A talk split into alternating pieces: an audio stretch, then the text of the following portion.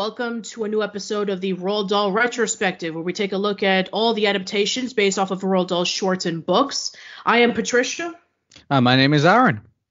So last time we finished the 80s with discussing about the TNT TV movie Breaking Point, which was based off of 36 Hours, which was based off of Beware of the Dog. We're finally in the 90s, and we're going to be talking about the very first worldwide theatrically released movie in 19 years based off of Roald Dahl book. We're going to be talking about the 1990 film The Witches, which is based off of the 1983 book of the same name. Mm-hmm. And uh, yeah, so um, basically, the uh, Jim Henson was uh, was also brought into this project, and uh, to uh, obviously do. Uh, so this was a Jim Henson Productions, also also done by Lorimar Film Entertainment, and so Warner Brothers also had the distribution rights to it. So were released in the United States on May 25th of 1990, and released a, a couple of months later in the United Kingdom on in August 24th of 1990. So. Um, so you know, going into this movie, like I watched this probably a long time ago, and it's to the point where I can't remember it all that well. Like uh, the only thing I can really remember was just just how freaky this movie is, and it, and is the thing about this, like. Uh, you know, so one of the f- freakiest movies, I think, I, or most, most disgusting movies I probably ever will probably watch was probably be the Toxic Avenger with uh, you know uh, Lloyd Kaufman, uh, you know, doing, with the Troma Entertainment, and so I mean, like I would, you know, when you look at some of the stuff that goes on in this movie, you would not think that Jim Henson, you know, had, had a hand, hand in, you know, some of the freaky sh- stuff that goes on in this movie. Like, you know, you would think this was something that you know uh, Lloyd Kaufman would probably have uh, got in, got involved in, like just how how crazy it all is, and so and you know you wouldn't expect it from the beginning because you know you look at the uh, the one thing I'll say is that, and I don't know if if uh, people want to uh, have a dispute with me about this or not. Uh, I mean, I don't know if Patricia you want to put up a picture of the poster of the witches, but uh, I mean, to me, I mean, um, you know, there was a debate uh, a few years ago about the effectiveness of movie posters. Uh, yes, I remember. And so yeah, like so, well, you know, when you have like the characters who kind of like look um, you know, at the at, at, the poster and like, you know, they they kind of look, uh, you know, with the uh, you know the, uh, the the the dropped eyebrow and things like that, and like, you know, they kind of look like you know Dwayne Johnson in a way, like uh, how they you know look at how they kind of look cool and like you know, hey hey hey, you know, we mean business, you know, that that kind of look, you know. Uh, yes. that, that, that, you get, and you know, uh, again, like uh, you look at the you look at the uh, the witches uh, poster, and uh, you just look at that, and you just think, there's, you know, it looks kind of bland to me you know, in a way. It looks more like a, a 1980s uh, video game box cover than it does like a movie poster. In a mm-hmm. way, like you know, it's like, oh hey, there's the witch that you're gonna have to, you know, go up against a bunch of monsters, and then eventually you'll face to face her and then kill her. You know, like it's just it's it looks more like a video game than it does look like a uh, like a movie poster to be honest with you. But that's just me. Yeah, I think the reason why is because uh, you know the guy who did the Star Wars posters about like he would put everything in the covers, like you know all the characters and all the crucial scenes in the movie. You know Drew Struzan. I think that they, you know a lot of people were trying to copy off of Drew Struzan's style of drawing. You know how he would draw all these like detailed characters and the the scenes that would be going on in the background. Like you know we don't get that anymore. We just have like maybe a few characters like staring at something. But back then, the you know uh, movie covers used to be so intricate because you know it used to be a time in which we didn't have the internet that we would like look up a, a trailer online or you know get like um a detailed video on the internet discussing about like you know the movie's going to be about this. You would rarely get interviews from uh you know maybe the director or some of the actors on entertainment tonight or maybe there would be like a tv show dedicated to like a movie kind of like nickelodeon standby lights camera action in which you would learn behind the scenes stuff about movies or even magazines about movies. So for a lot of people who didn't have access to that the cover very similar to a video game in the 80s the cover was the only thing that can draw you in to say hey watch this. It looks really cool.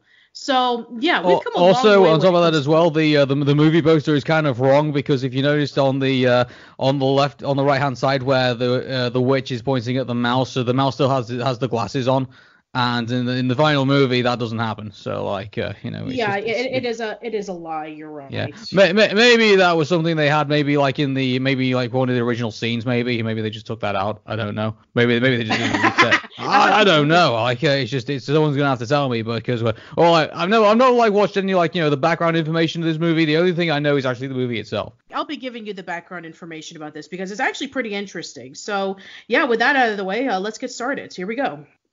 So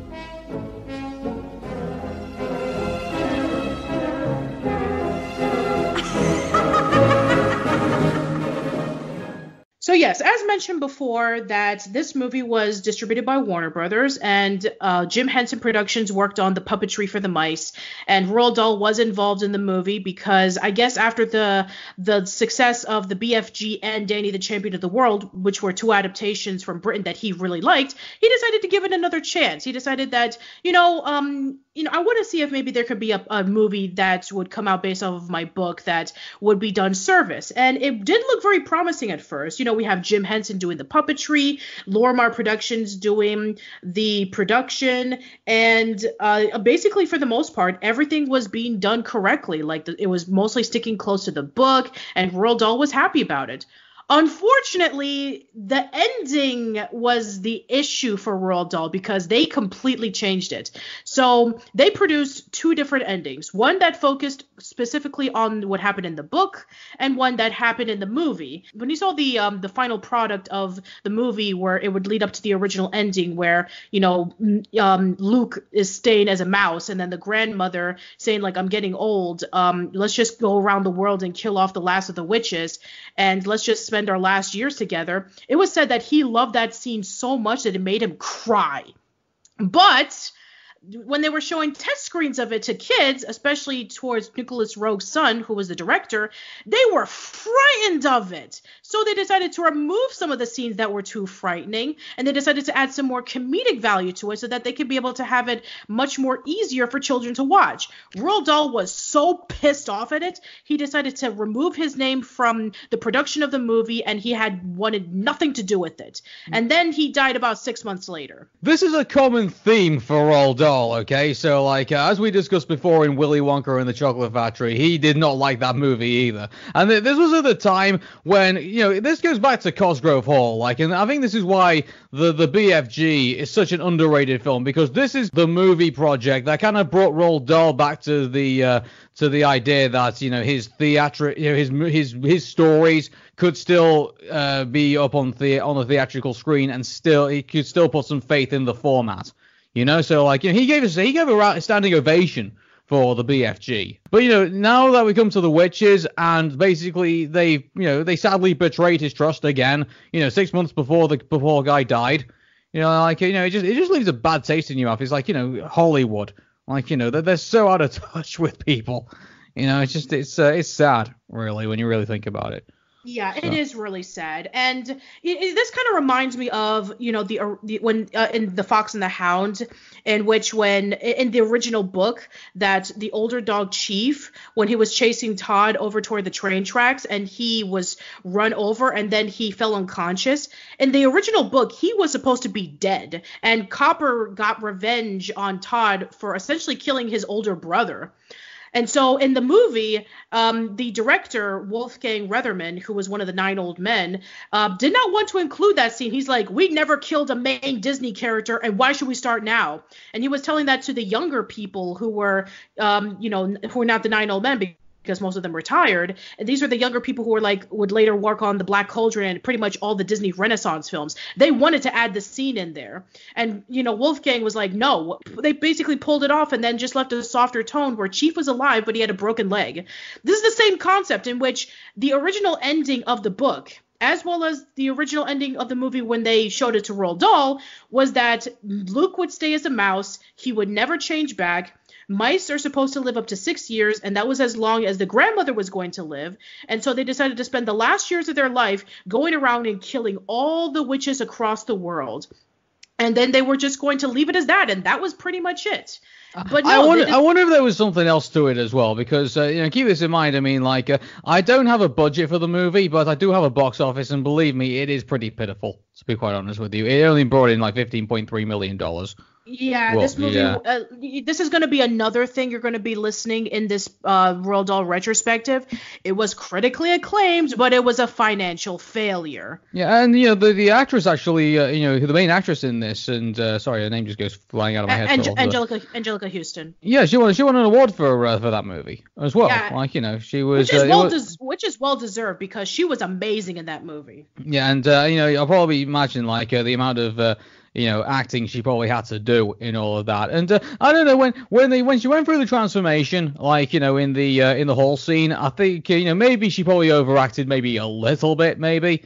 Like uh, and uh, I guess she's supposed to be like you know a Jim Henson character in this. Like you know that you can you can tell that the Jim Henson uh you know uh, um feel is in this movie, and uh, maybe uh, a lot sort of obviously for the comedic value, but maybe a little bit too much because there were times when they were playing it up so much. I was just thinking, you know, is is are they going to make a Muppets reference here? Like, you know, is Fozzie Bear going to like kind of jump up and you know see what's going on, and make a joke about, Yeah. you know, like. Uh, Hey, she's a bitch, not a witch. Waka waka waka. You know, like uh, it's it's just uh, there were times when it kind of felt like it was it kind of took you a little bit out of the element. But uh, then when when when when things got real, you know, like uh, you know when she's going, you know, turning witches into ash, and you know like scolding all like uh, the, her horde for basically failing into like you know killing loads of children because you know like you know uh, I guess procreation I guess uh, is not a thing in this universe I guess but uh, um but uh,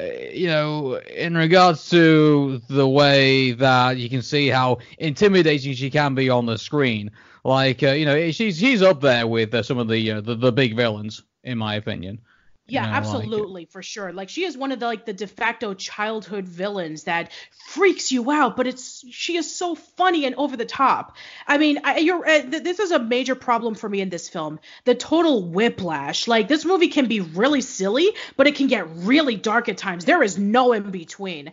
This movie should have felt more Dark Crystal and less Labyrinth in which you know dark crystal was taken very seriously. Like the lore and the characters and the the, the segregations between the two creatures like that was taken like legitimately seriously almost like a lord of the rings kind of fantasy. Well, in Labyrinth, it's a lot more sillier with David Bowie, this huge labyrinth meeting up with all these colorful characters, and there's just like this huge silliness, which, yeah, I mean, that is to be expected that Jim Henson would, you know, craft his silliness and comedy while also having some really emotional scenes. And we do get that in The Witches. I mean, this is definitely akin to what Jim Henson would be doing.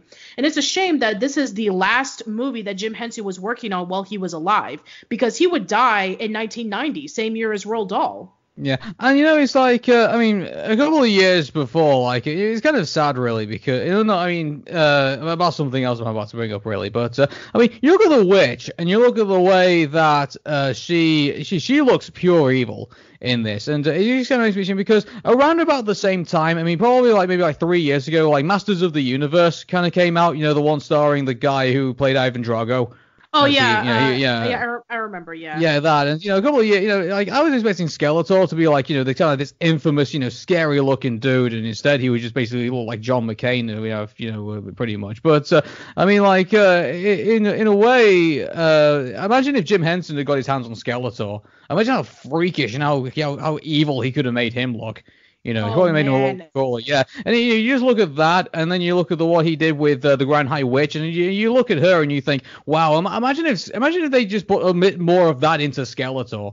Like you know, he would he would have been one of the uh, the bad guys we would have been talking about for ages, rather than kind of like you know making fun of uh, you know of He-Man walking you know running around in a pink Cadillac.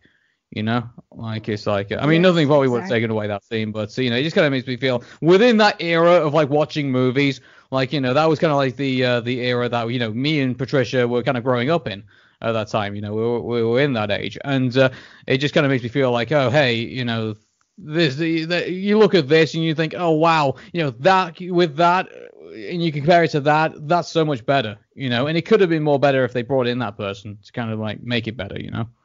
Yeah, I, I, wish that they would have kept the dark elements. Like, I understand that they're, you know, more of it. I mean, they should go all out. I mean, you're talking about a Roald Dahl book about witches and about magic spells and, you know, turning turning children into mice or trapping them into paintings. That is some scary stuff. Like, you know, you mm-hmm. have the beginning of the movie which plays off like your typical Roald Dahl story about a little boy named Luke, who you told me when we were watching this, he looks like a male version of Sophie from the BFG. He yeah. does actually. He does, yeah. And so, I mean, if you put, yeah, just put in put in a, uh, comparison screen on, on the video if you can, just to show like uh, what both characters actually look like from the, yeah, the 1989 BFG and you know the, this character. But uh, on top of that as well, like, uh, wasn't this like a couple of months before Home Alone came out? And so you can yes, tell, like, you know, actually something else actually that kind of strikes me as well. What was the name of the character in the Pagemaster? Because um, he, he kind of uh, looks like him too.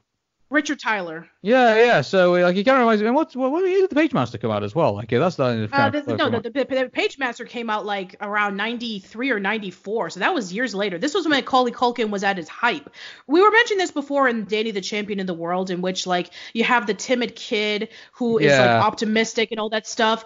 Basically, take Charlie and Danny and put all that personality into Luke. It's the same character. Mm-hmm.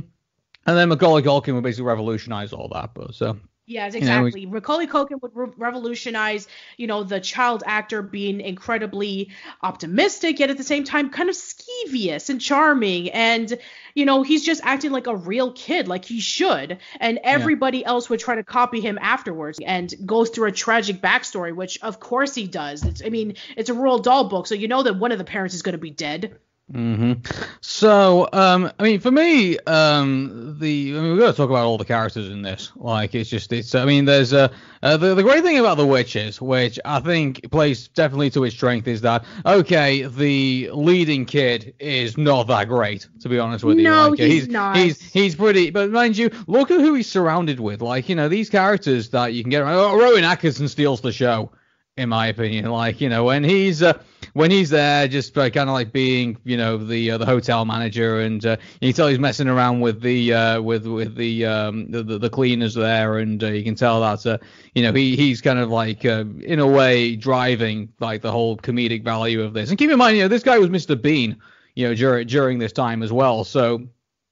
For him, like uh, this was a very somewhat different. I mean, like he had to be John Cleese in this, you know, from Fawlty Towers in a way. Like he had to be this kind of like uh, um, this uh, you know disgruntled owner, and uh, you know not necessarily like uh, happy to be there, but he basically just kind of like has to be there just to keep things running, and obviously because you know he makes a lot of success out of it, probably imagine, and uh, yeah, probably takes a lot of pride. You know, it's the only thing he kind of like has the chance to kind of take pride in, and like I think his uh, his impressiveness, I think kind of like uh, sinks into uh, the, you know his surrounding characters around him, and uh, also the fact that you know he's messing around with his uh, you know with his uh, with his members of staff.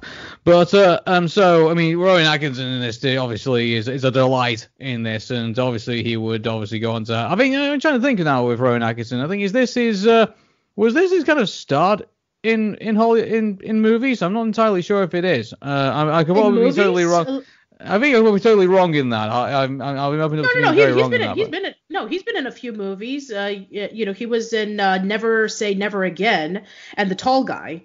But mm. The Witches, I think, was the movie that really like struck him into the mainstream because we didn't get Mr. Bean a lot in America, and we didn't get Blackadder a lot in America either.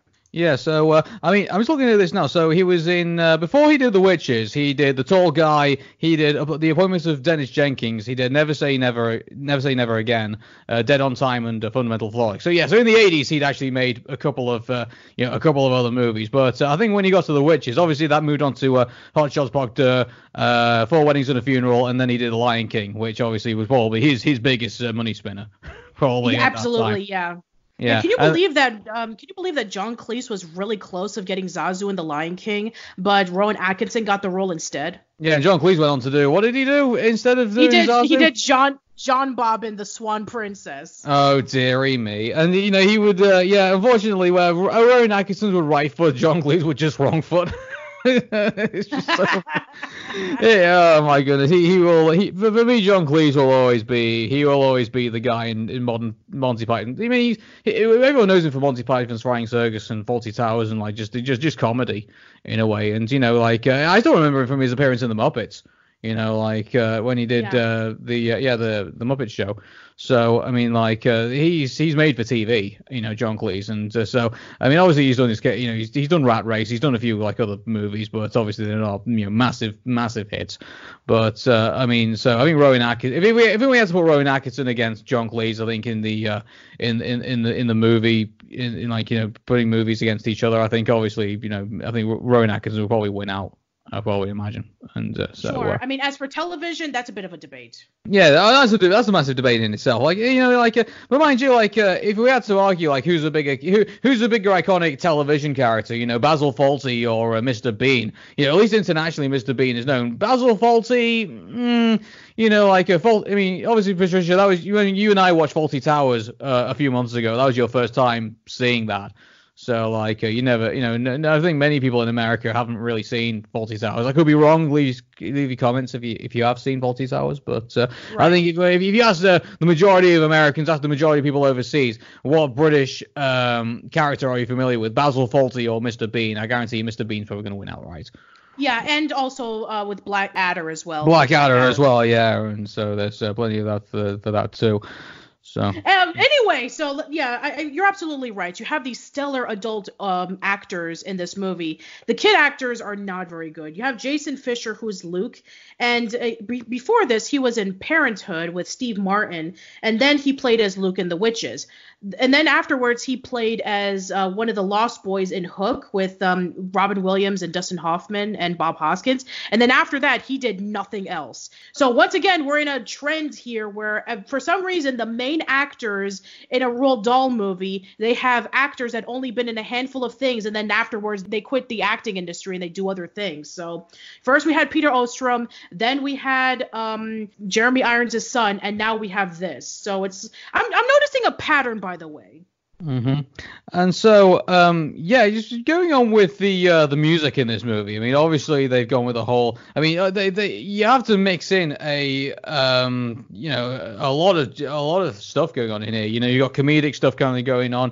You got wacky stuff currently going on. You got horrific, horrific stuff currently going on. So the music, uh, in a way, had to be all over the place. But uh, you can't say it didn't. You know, when it when it started to play up, you know, when you saw the kids turning into mice, and uh, when you saw like you know the um, the the evil presence of the uh, of the Grand High Witch, and uh, when you see all the craziness currently going on, like you know it, the music played to those to those instances. I noticed though that it looks like they kind of didn't know what to do with like certain scenes. Like for example, like you see the scene when um, uh, Luke has um, you know, obviously escaped the clutches or thinks he's escaped the clutches of the witches, but then stupidly goes back into the hotel. I mean, you notice there that was like a quiet moment, and I don't know whether that was just to play up the tension or to uh, do something like that. It just feels like in some places they kind of like it's kind of like the band didn't know kind of know what to do until like you know uh, all of a sudden the Grand High Witch comes into like playing, like all of a sudden they know what to do. All of a sudden it's like like you know the music in a way it knows how to hit the high points, but then when it comes to like dealing with um, the the quieter moments, He didn't know what to do. He kind of just kind of like you know, I can't remember any of the uh, the quieter moments. So like you know, one of the monumental points, if you will. It's all just kind of like you know the the silliness, of the you know the uh, the uh, the uh, the Benny Hill chases and things like that. You know, so it's just it's uh, that, that's how it kind of exactly. plays out. Yeah. Yeah, it does kind of play out, doesn't it? Because there's a lot of running around in this movie, whether that Luke is a human or whether Luke is a mouse. Yeah, there's a lot of running around in this. So uh, yeah, so we have Luke and his grandmother, and they're both Norwegian because, of course, they are. Because Roald Dahl, uh, you know, his family is from Norway, so it makes a lot of sense. So they're um, they're Norwegian, and then they live in England after um, you know his parents died. And in this movie they decided to make his father an american i guess to appeal to the more american audience. So uh, they lived in england and then afterwards uh, you know luke stays with his grandmother and then she starts telling him the stories about witches and about how to find a witch with their purple eyes and that they always scratch their hair and that they have square feet and you know have to be careful when uh, you know accepting things from witches because they can take you away. And she talked about the story about how her best friend was taken away by a witch and that she was trapped in a painting and that as she grew older the painting also aged her up and then one day she completely disappeared in old age. And you know very similar to the likes of um, you know grandpa joe and charlie and the chocolate factory and danny's father and danny the champion of the world. You have you know these amazing storytellers basically like you know reeling in the kids imagination about what's happening which again is based off of real life where Roald Dahl would be telling stories like this to his children based off of stories that he would get from his family when he was young. So it all plays into this um, you know any any adaptation that we're going to be looking at where we're going to have like the young optimistic kid and learning about stories about like giants or witches or anything like that. So yeah, based so then afterwards we have Luke and the grandmother. They go over to a hotel to stay for a few days, and uh, what they don't know is that there's this huge witch convention that's being gathered, so that they can be able to find out ways so that they can kill all the children of England. Yeah, do you, you know what uh, disappoints me about this movie? Like, uh, you know, the Luke's grandma obviously has basically been. I, I would like to have like had to have more of a backstory. Like, you know, let's say for example, like you know, she knew, you know, she obviously told the story about what happened to her friend, obviously going, you know, being disappeared into the painting. And so she started to learn about, oh, how did that happen? Oh, hey, it's the witches did it. And so she then goes basically on a lifelong crusade to like hunt down witches and like, you know, say she's, uh, it would have been kind of cool if like she said, oh yeah, the reason why I know so much about witches is because you know I hunted down one and killed one, and then kind of learned about her ways or something like that. Yeah, if like uh, it would have been cool to kind of like delve further into her backstory, if you will, even kind of expand upon it a little bit. But they kind of don't. They kind of leave her a lot in in mystery, and they don't really, you know, throughout the movie, they don't really explain her history with like trying to find the Grand High Witch and stuff like that you know, and uh, and also a bit of it was well, like when they finally meet up and you know she sees her and she's like, oh, I don't know this woman, like she, she might be maybe a movie star, and we find out it actually is the Grand High Witch. Like you know, it's like in ways that's kind of a bit disappointing because it's kind of like, hey, you know, you two apparently are mortal enemies, and like you kind of don't recognize one another.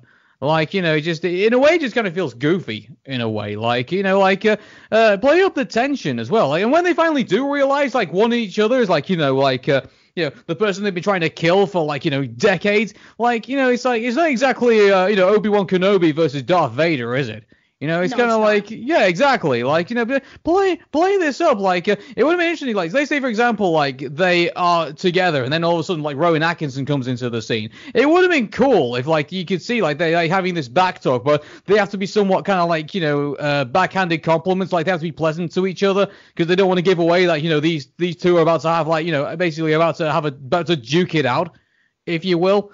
Like, uh, you know, it's just, uh, I felt like, you know, it left more to be desired. Like, you know, the uh, the tension, the, the rivalry between the grandma and the Grand High Witch. Like, it would have been cool if, like, they tried to play it up as much as they could. But instead, they kind of played it as, like, uh, you know, they were just kind of, no, not like they, you know, they were like, trying to like come out and kill each other. It was kind of more like, you know, you spilled a cup of tea on me like a couple of decades ago, and now I hate you because of that because you won't apologize.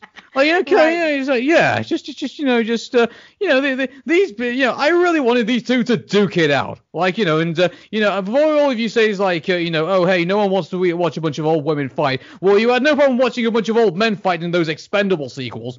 So like you know, it's just it's just like you know, uh, these two want to duke it out for my entertainment. I would have loved it. You know, that would have been that would have been really interesting. I mean, we even know that the Grand High Witch knew who Luke's grandmother was because in the scene where Luke was running away from the witches after he was discovered, listening into their conversation, he ran over to see his grandmother and she passed out due to having um, a diabetic attack. And in the book, she was sick from pneumonia, but in this movie, they decided to give her diabetes. Which isn't really like, I mean, uh, yeah, you can have serious diabetes. I mean, don't don't get me wrong. I know some people who do have like, uh, you know, very serious cases of diabetes, diabetes, and obviously they have to manage them, you know, their uh, their health to the T. But uh, I don't, I don't know. Like uh, I would have given her something a bit more. I I don't know. Like uh, maybe maybe a sleep disorder or something like that. I don't know. Like uh, you know, just uh, so something more believable that you know she could have been like down and out. Yeah, it'd be interesting to see what they do in the new movie. I'll definitely tell yeah, you that. Yeah, so. th- that's actually the reason why we're doing the Roald Dahl retrospective in the first place is because of the new Witches movie. Oh, hey, there's a- going to be that's going to be coming out this October. Oh really? I never would have guessed. But Oh, I know it's shocking.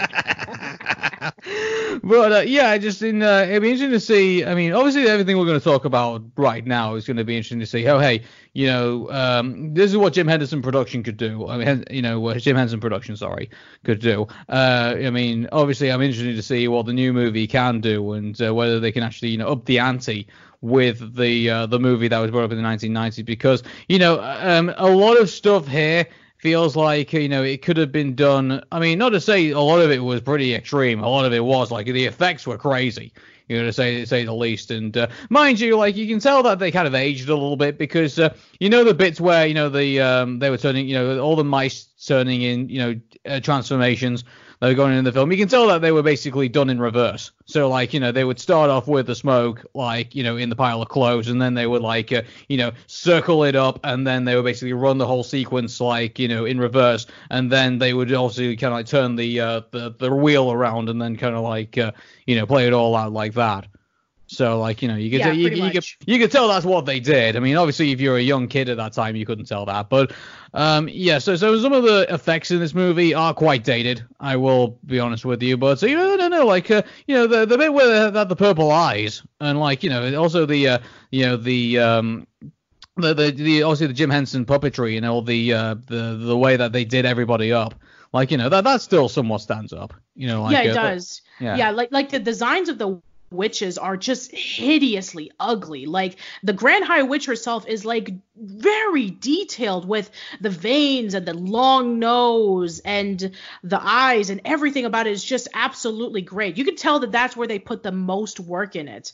Uh, while stuff like the mice is, yeah, you're right. It, it does look a little dated, especially when you look at the close-ups of um, Luke and Bruno, and then you look at the the juxtaposition between the puppet mice and the real mice. They look much different. Like you can tell that the real mice are a lot more slender and they're a lot more fuzzier, like realistic fuzzy. While if you look at the puppets, they look like faux fur and they're a little bit chubbier. So yeah, it, the and also the the the, the talking and the it, it just and the movement when you look at them up close is a little stilted. So yeah, those parts haven't aged very well. But yeah, but the the stuff with the witches is just awesome. And not only that as well, like you know, not only are the effects good, the acting is good, is uh, pretty good as well. Like obviously in, in some cases, you know, uh, uh, the uh, the Grand High Witch overacts a little bit, but I mean that can be forgiven given that what the you know the, the, the subject matter we're currently dealing with.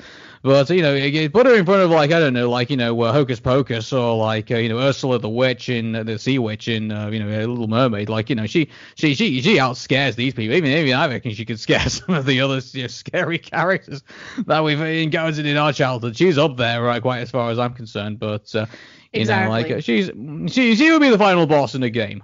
Uh, I, I definitely say that. You know, like uh, you know, funny enough, we talked about game, video gaming before, but uh, I mean, in regards to like um, being the ultimate witch, being the Grand High Witch, you know, the uh, the design, the actress they got for her, the uh, the her her methods, and uh, keeping her true to her her um, motivations in this story, you know, and uh, translating that to the to the theatrical release. That that that all worked really well. So uh, kudos on doing that. You know. Yeah, absolutely. Yeah, the actors in this are really good. The uh, the kid actors leave a lot to be desired. Let's talk about the other kid actor in this movie, Charlie Potter as Bruno.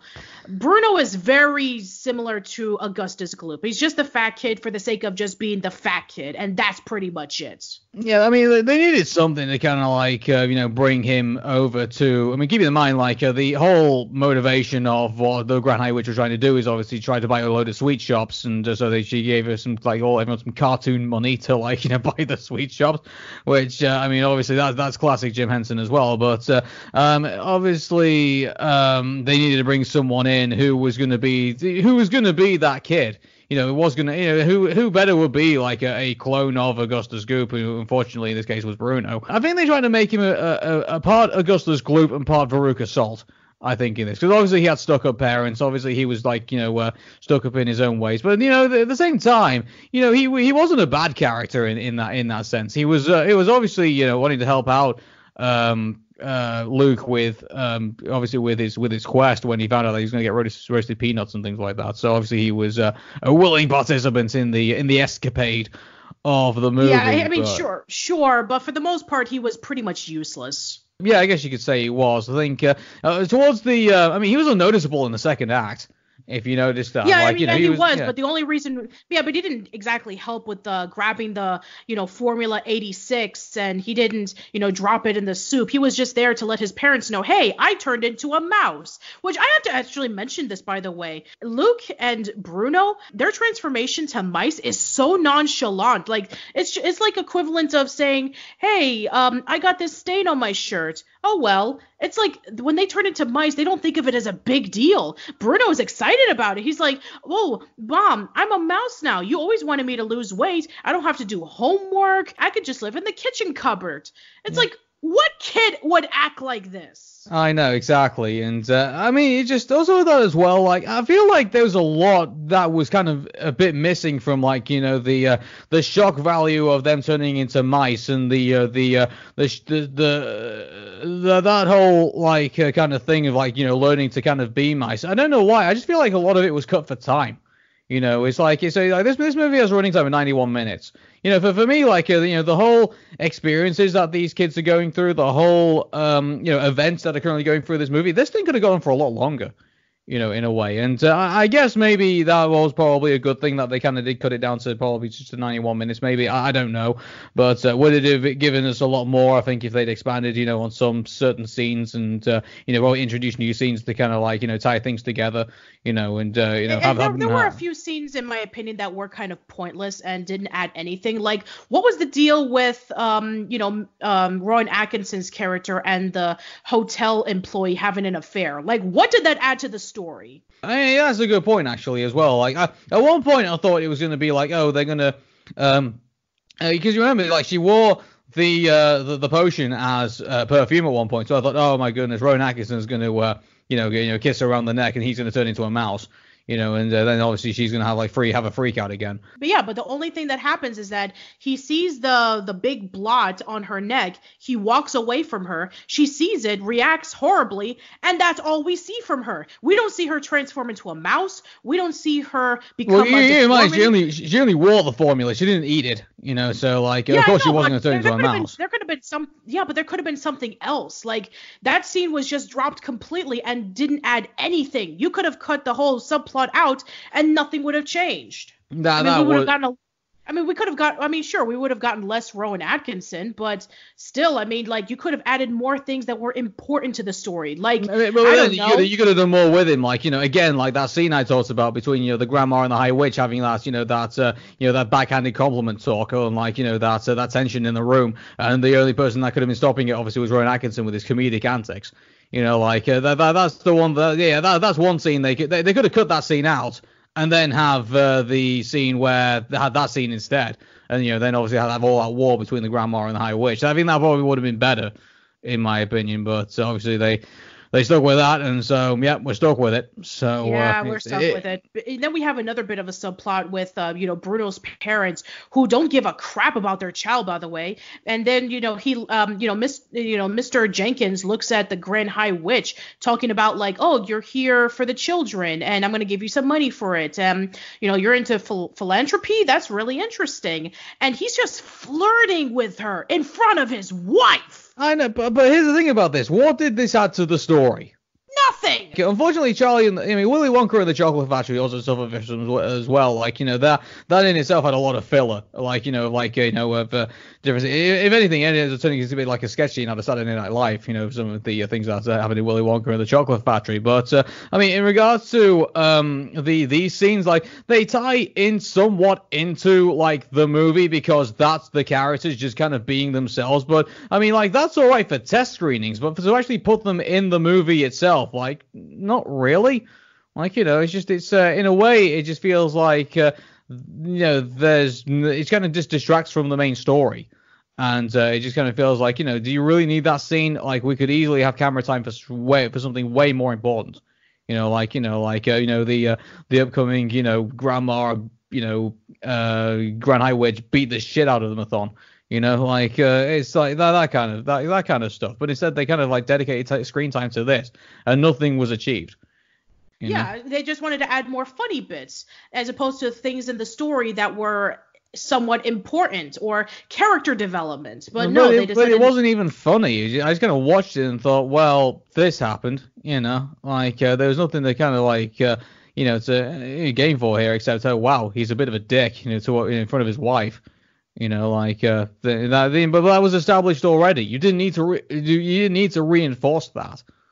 Uh, yeah, because they, they actually brought it back a few times, and even the scene in which when you know Br- uh, when um you know Luke's grandmother is trying to show off Bruno's parents that hey Bruno's turned into a mouse, and then they're like go away you're a crazy old woman, and then she had to show up again to prevent um, Mr. Jenkins from eating the soup that was given the formula, and so then they she decided to show up the mouse again and say like hey mom it's me it's Bruno, and then they decided to believe him. It's like why didn't you believe her before when you know that she was trying to show off the mouse? It's like you could have shown that scene once and you would have been done with it. But no, we just had to do an additional scene that added nothing other than the fact that the Jenkins think that Luke's grandmother is crazy. Yeah, in a way, it's kind of like uh, imagine if you had. Uh, I mean, let's let's bring in a Muppets reference. Imagine if you had Waldorf and Statler.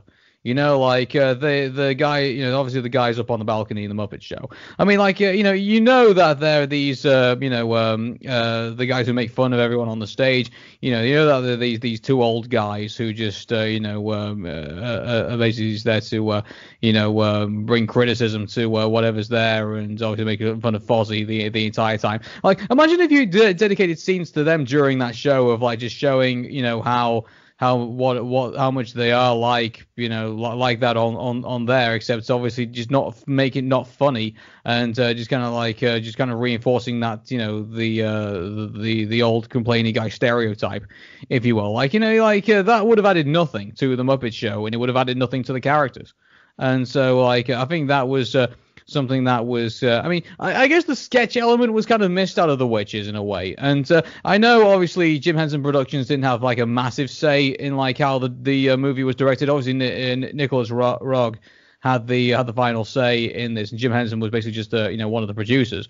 But uh, I mean, like uh, they um, they could have like said to uh, uh, to Jim Henson. He's like, you know, hey, you know, how would you have played this? How would you have played that? You know, and uh, maybe what they would have ended up with a kind of a more, you know, balanced approach, I think, to the witches rather than just kind of giving empty, you know, empty scenes to uh, to characters who already kind of like established themselves and like kind of like it's kind of like you know. Uh, uh, like a, you know the back episode of like you know season 10 of like a show that was already kind of like you know past its time you know? Yeah so basically uh, throughout the rest of the movie so it, it plays off like this. So um, luke comes up with the idea about like um, giving the the witches a taste of their own medicine by stealing formula 86 uh, and um, basically just pouring it into the soup so that they can transform into mice themselves.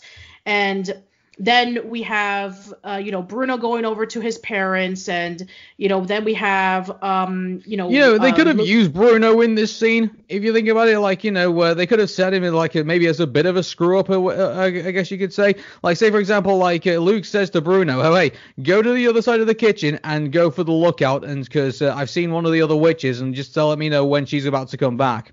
And let's say Bruno gets distracted by some food, the witch goes by, and therefore that plays up the tension in the kitchen. Yeah, that would have been that would have given a reason for Bruno to actually be around as opposed to just sitting in Luke's grandmother's purse just doing nothing. Exactly. Like, you know, there was a chance to kind of use him there as uh, you know, as a, as a moment of like, okay, he would have been totally useless in that scene, but uh, you know, at least or, it would have played maybe, the, yeah. it, would it would have been a good device to kind of play up the tension in the in the uh, in the kitchen and then it would have given more weight to like how dangerous the kitchen actually was. Not to say it wasn't already dangerous yeah. already with, with fat fryers and uh, and you know other cooking utensils around the place.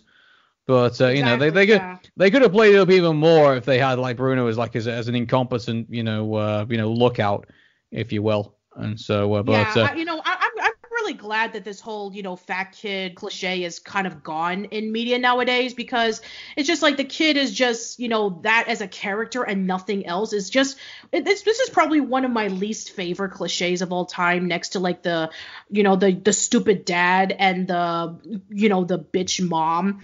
I, and you know you have characters like Harold Berman who started off as a bully but then he got more dimension and you got to actually see his more sensitive side which was definitely one of the first that really you know broke off that cliche of the character and then later on in you know in later uh, cartoons like Steven Universe and one quarter of the characters of that show where they have overweight characters but they don't but they're not just um, you know, like stereotypes. They actually do have like fleshed out characters. Yes, they are overweight, but that's not their character. That's just what they look like, and they're not a they're not like fat shamed.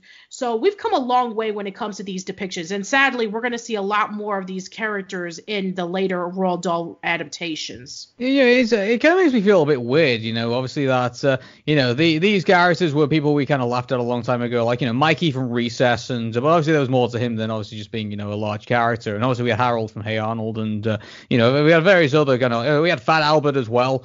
Like you know, unfortunately, but uh, I mean, like uh, these characters now are considered kind of like maybe dated stereotypes in a way, and uh, you know, but uh, you know, in the eyes of some people, it kind of makes me wonder now, what what what what characters do we see on modern television today where we probably be looking ten years time and thinking, yeah, we regret doing that.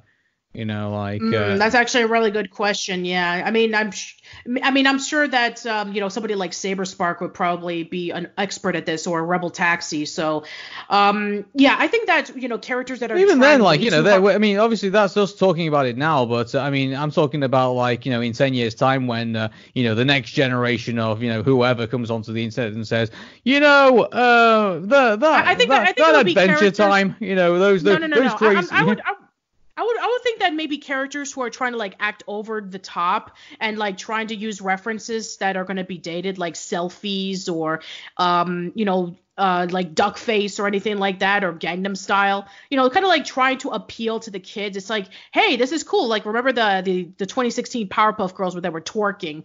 So yeah, that stuff is gonna be like looked upon as like, oh, I remember when they this used to be popular. This is stupid now. Yeah, I don't think anyone's gonna remember the new Powerpuff Girls compared to uh, you know the uh, the older version of the of the show. I, I think yeah. the older version will, will last out. I think. I think you know the newer version. I think will basically just be just be there as uh, you know, just uh, oh hey, this happened. It's kind of like because uh, you know, there's been a lot. I mean, we're kind of like the Munsters today in a way, like you know, and barely everyone keeps having to be, I keeps having to be uh, prompted to remember that existed. You know, like uh, yeah, so compared to like the Addams family, yeah. Exactly, yeah. Dare I say, maybe maybe Will Smith might be uh might I don't know why. I just keep thinking that you know Will Smith a couple of ten years down the line. I don't know why. I just think that uh, he won't be looked upon as fondly as he is now. I don't know why. I just feel like uh, there's just that there's just that inkling, you know, uh, that, that sure. you know, in a couple of years guess, time, I, like you know. I guess, I guess that's how. I guess it's like the equivalent of how people saw Adam Sandler around the late 2000s or 2010s, and oh, like exactly. It's yeah. like, oh, you know, this guy was really funny in SNL and all of his earlier movies, such as, um, uh, you know, like uh what would you what that that golf movie uh, what's it called? Happy uh, gilmore. Happy gilmore yes. Happy gilmore. It's like oh yeah that guy was funny in happy gilmore and the wedding singer and you know all those films. It's like nowadays i mean he's just playing the same movies over and over again like you know grown ups and jack and jill. So it's like you know just you know it, it's kind of like a funny thing that you mention it because I remember reading this article many years ago about like you know the appeal of Adam Sandler. It's like you know the appeal for Adam Sandler, uh, according to the article I read, was like stupid 12 year old boys. And then when they outgrow him, a new generation of stupid 12 year old boys would come along and see the other Adam Sandler films. And it's like it's going to appeal to just those stupid 12 year old boys and nobody else when they get older. So it's like you know Adam Sandler keeps appealing to those the same demographic and is not changing. So that's why you know back in the 2010s he was considered to be like a joke. Mm-hmm.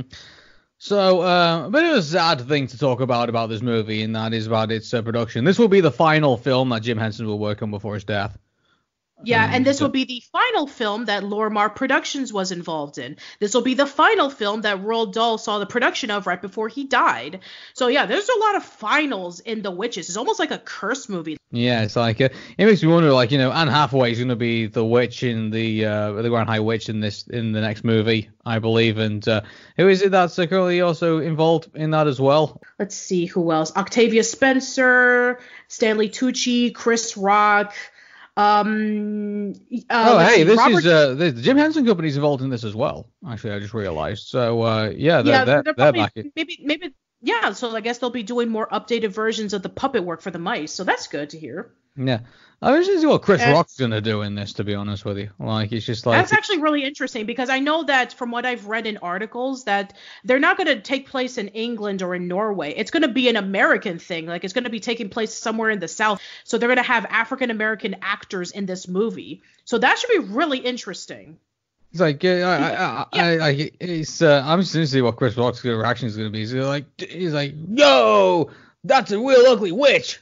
like you know, it's just it's uh, I, I, I, I, I, I, I'm interested to see what Chris Rock's performance in this is gonna be. Yeah. Do you think Chris Rock is going to be the hotel manager? Um, if he is, then uh, I would. Uh, I'm not too sure how he's. Uh, I mean, can we really? How on earth are we going to compare him to Rowan Atkinson if that's the case? These are these are two different comedians at the end of Yeah, the day. that's like, true. Yeah, so uh, I'm just going to see Or, or how. maybe, or maybe Stanley, or maybe Stanley Tucci is going to be the hotel manager. I mean, we just know the cast, but we don't know what roles they're going to play. Well, from what we know, Anne Hathaway is obviously going to be uh, Miss Severance. yeah, th- that's and the only one that we know Witch. of. But in regards to that, I mean, I don't find her as intimidating as the other witch we had back in the 1990s. I don't know. She seemed to- more toned down to me. Yeah, I'm, I'm, unfortunately, I think that's going to be a thing if you remember that this movie scared a bunch of kids in the 90s. So it's like, yeah, let's not do that again. No, that was fun. I know, right? I guess Hollywood doesn't like fun anymore. Well, I mean, let's see if they focus more on the story than they than the other witches did. If they do that, I think that could be a winner. To be quite honest. Good idea. Yeah, let's let's do that. Yeah, I that's, know. like, that's like the equivalent of a video game. You know, go back to video games again. Of like beautiful graphics, but the gameplay is mediocre. Yeah, exactly. Like, and uh, I guess in a way, you could probably argue that's kind of what The Witches isn't in. Like, it may be a little bit unfair, maybe because there are some good, there are some good things to this movie. Like, you know, where you, you can you can feel the genuine fear in the characters.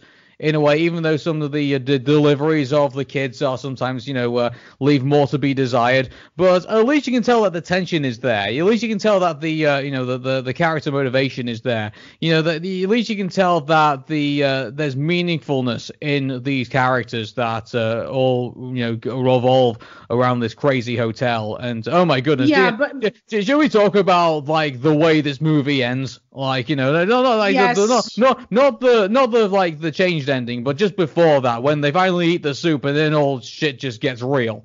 You know, like, okay, you okay, know, yeah. So, so basically, so this is what happened. So, um, Luke was successful in dropping the formula into the soup, and so finally, when he gets out, and then everybody start eating the soup, and then slowly they start changing into mice. They start shaking and they start trembling, and then they slowly change into mice, and then there's like crawling all over the place, and then when you see them squashed, they're like this green slime kind of thing, and it is like beyond disturbing. Yeah, and you even have this like um you have you know basically um the grand high witch turning into like what looks like a naked mole rat.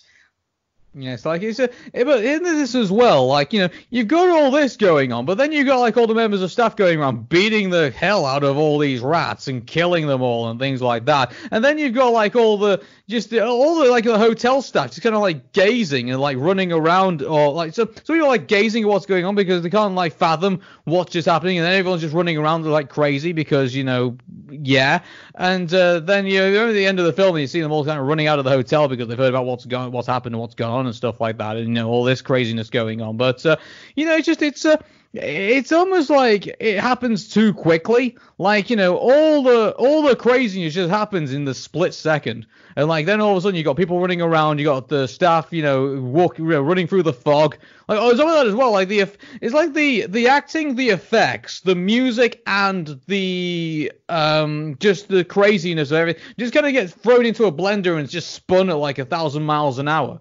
You know, like uh, it's just it's uh, it's happening in my opinion far too quickly, and it just doesn't have a chance to kind of like you know um, properly get going, it just hits you you know? And uh, then you kind of like in the middle of all of this the cameraman probably just just panning around trying to get whatever shots he can of all the craziness currently going on. Like it's just it's uh it, it, it almost feels at that moment it sort of kind of lacks a little bit of direction like it, and then all of a sudden like you get the as well as well you get grandma helga you know pointing out at the grand high witch while she's turning into the mouse and saying oh hey you're the person who you know is responsible for all of this and everything like that. While all of this is currently going on, it's hard to kind of focus on what she's doing when everything else is happening around her, you know? I think what have happened was that maybe it would have been done in a separate room. Like she's trying to run away while everybody else is being transformed. The grandma goes after her, and then she locks her down. It's like, so it's the two of us again, just like it was before. Yeah, and but then, it's just it, there's not enough room, I think, in the scenes to kind of like allow that to be appreciated. I don't think.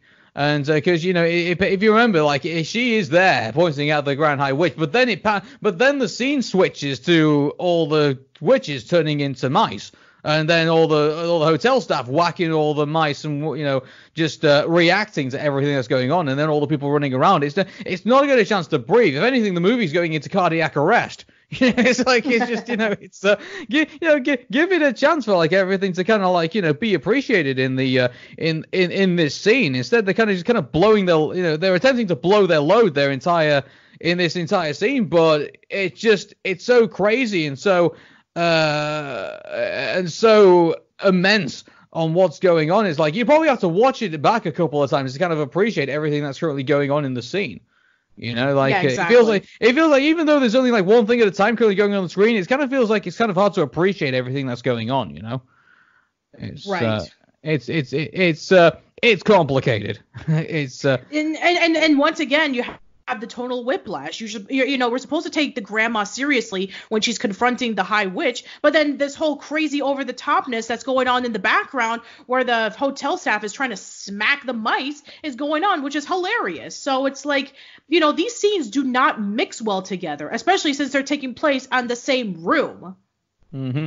I, I, so, I, I, I, don't know about you, but uh, I, I don't know why, but I mean, keep this in mind. I mean, Rowan Atkinson and the Grand High Witch in this movie don't really have that they don't really have any tension or anything as far as I'm aware. I mean, like you know, if anything, Rowan Atkinson has been like you know been st- you know obviously been sucking up to the Grand High Witch this entire time because you know obviously she's pouring money into the hotel.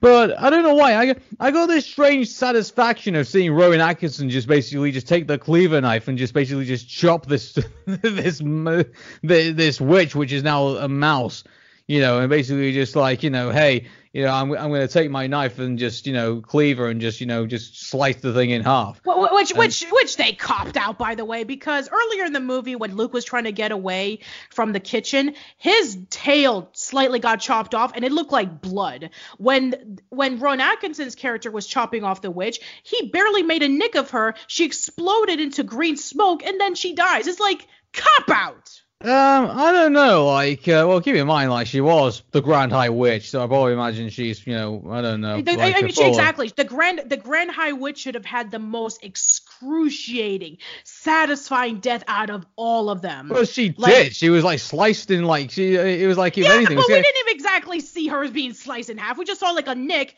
and then she just exploded into green smoke, well, and then we just saw what green... did, Patricia, what do you expect him to do? Like pour gasoline over her and like light her up like the thing? I mean, like, it's just, it's like... No, but I expect them to actually show a cleaver what it does. It's like even if you like don't even show it, it's like you know don't even have the green blood. I mean, show like realistic like reddish kind of blood and mix in with the green, and then or maybe like a huge splat like she did, uh, like the Grand High Witch did in one of the mice, and you know before they started drinking the soup, or she did that. It's like do that make it more satisfying. It just felt like it just felt empty to me. Uh, but Patricia, like we, uh, we, we, uh, but Patricia, Patricia, um, we have to realize that uh, there's also children present in this movie. So I think. Oh, uh, off, Aaron. we, we saw a whole bunch of things that happened in this movie. I mean, let's see. We had kids turn into mice. We had adults turn into mice. One of the one of the mice's tails got chopped off, which was for real from the looks of it. You're gonna give the excuse about like, oh, we need to keep toward the children. They weren't doing that throughout the movie. Yeah, but Patricia, like, you know, I will admit, like, a couple of years later, I was playing Doom while slicing up zombies with a chainsaw, you know, the original Doom, by the way, not the 2016 one. But, uh, you know, I, I, will admit I was probably playing that probably a lot younger than I should have been. But even then, I would have said, hey, whoa, you know, like, uh, showing, like, mutilated rats, you know, being sliced up and smashed and things like that. You know, like, uh, there, there, there has to be a, there has to be a, you know, a middle ground to reach here. Like, uh, you know, um, I don't know, like uh, the fact that they did that, and uh, I mean the fact that they had like you know the explosions. Mind you, Rowan Atkinson's reaction to it was kind of kind of funny, really. Like you know, he's like, oh hey, I, I wasn't expecting that. Like you know, it's just it's uh yeah. So uh, I guess you could say Rowan Atkinson's reaction was somewhat you know according to how he would probably have reacted in real life. Maybe. Okay, I sure. I just felt that it could have been done better. Mm-hmm. All right, so now let's talk about the infamous. Well, I was going to say this. Like, you know, if if if, he, if that rat blew up even more, I think Rowan Atkinson wouldn't even have a hand anymore. So like you know you can only do so much. Like yeah, I think if they had to like you know over do it over the top, I think they would have to bring in a stunt double to make sure that Rowan Atkinson didn't get like his face, you know, his eyebrows tinged or anything like that. You know. So, sure. Uh, yeah. Yeah. So let, let's talk about the ending. So the ending of the movie has um, Luke actually um, male, you know, having uh, a a, a suitcase full of money mailed over to the grandma so that they can be able to use it to travel all over America so that they can be able to kill off the witches there. Well, and then that, how, that, that makes no sense. How on earth did he get all that money into that suitcase? And how did he know to actually send the suitcase over to them? Yeah, that bit that bit of the movie didn't make all that much sense to be honest. I mean, I guess there maybe there was a deleted scene, like maybe when Luke was trying to find the formula and he was inside that that um that chest. Maybe he saw the money in there and he saw the book that oh, contained the, the, all the, the, addresses. The, the, scene with the uh, the scene with Bruno's dad hitting on uh, Grand High Witch. That, that that's the Oscar nomination performance right there, you know. Like uh, yeah, I, yeah, I, mean, I, yeah, I, I, felt like yeah, there were some scenes that I felt that they were cut off just for the sake of adding in some more comedy. But yeah, that scene could have been really important. It's like, hey, you know, Luke was able to find this bunch of money that um, the witches have been collecting over the years. And, you know, they have the addresses of all the witches in America. And just like in the book, Luke and Grandma are going to be going around the world and killing off every single witch. However, there were some changes to the ending. Like in the ending of the book, all the witches were dead. And the witches that were left over in the Grand High Witch's castle, Luke and the grandmother went over and killed them all as well. And then they traveled around and killed all the witches th- for the last few years of their lives. Yeah, like, it, I mean, if, if if this movie had done better, I mean, like that could have been good for the building up for the sequel. Like you know, like you know, the the grandma and the you know, and obviously Luke with the you know, the rat could have gone, you know, with the mouse could have gone round, and uh, you know, and you know, gone, you know, you could have shown them going around the world and like you know, getting rid of all the you know the uh, the the uh, the the the last witches and everything like that. And uh, but mind you, you know, saying that, I you know, with the ending that we got, like, uh, I mean, I wouldn't have necessarily been opposed to it if it was done. It was if it was done better. You know, yeah, like, I, the, the, the ending was pretty rushed. It's like you have Luke and his contraptions, and you know he's going around and he's in this choo-choo train, and he goes into this dollhouse going to sleep, and then the last witch, the the witch, the the um, the Grand High Witch's assistant, who was told to go into her room and not join in on the dinner, um, she comes along and she turns Luke back into human, and then she rushes over and says, um, yeah, then she uh, gives Luke his glasses back. She gives, oh by the way, yeah there's pet mice in this, but you won't even remember that he does because there's a lot of mice in this movie that it just kind of blends together. Mm-hmm. So yeah, so he so he's he gets his pet mice back and then he uh, tells her, hey, don't forget about Bruno, and then she just drives off and then Luke and Grandma live happily ever after, and that's pretty much it. Yeah, and you know like uh, here's the thing about this, like uh, I would have preferred it if they had some dialogue between Helga and uh, and, and the uh, the witch's assistant. To be honest with you, like the fact that you know she you know she they, I would like to like said hey. Uh, that this the the uh, I can't remember the name of the witch's assistant. I gotta be honest with everybody, but uh, I mean it would have been nice like if that witch and her had like some kind of dialogue to say, you know, hey, please don't judge me on what happened before. I don't want this anymore. I want to turn over a new leaf and uh, I want to make things right. You know, what has happened has not been right with Under the Grand High Witch. Now that she's gone, I can change things. You know, please don't go kill all my colleagues and things like that. You know, like, you know, kind of like ask for like, you know, some kind of mercy to try and turn things around. Because at the end of the day, like, if she could say, oh, hey, uh, having all the witches kill all these kids, and then, but if I had the chance to stop it once and for all, you know, and uh, maybe even play it out to like the fact that you know she's getting older and she's getting weaker, and like uh, there's not going to be, you know, she looks at all the all the uh, the people in the book and realizes that hey, well, we may have the money to do it, but we don't have the time to do it. You know, uh, one of these days, you know, we're going to get old, you know, we're going to get older and we're going to we're going to die. You know, like uh, there's just too many here to do all at once. But you know, they have the chance to then, but then this this witch comes into the scene and says, look, you don't have to go around and kill all these witches. I can take command. I can stop them from doing all of this, and I can turn over a new leaf for all of us. And then it then proves it by basically turning Luke back into a human. You know, and so Right. have, have have a more powerful scene like that. You know, like uh, I could have wrote a way better scene than what we en- what we ended up with. And, and also being Yeah, being uh, different you from the other remember- ending, yeah. ending satisfying.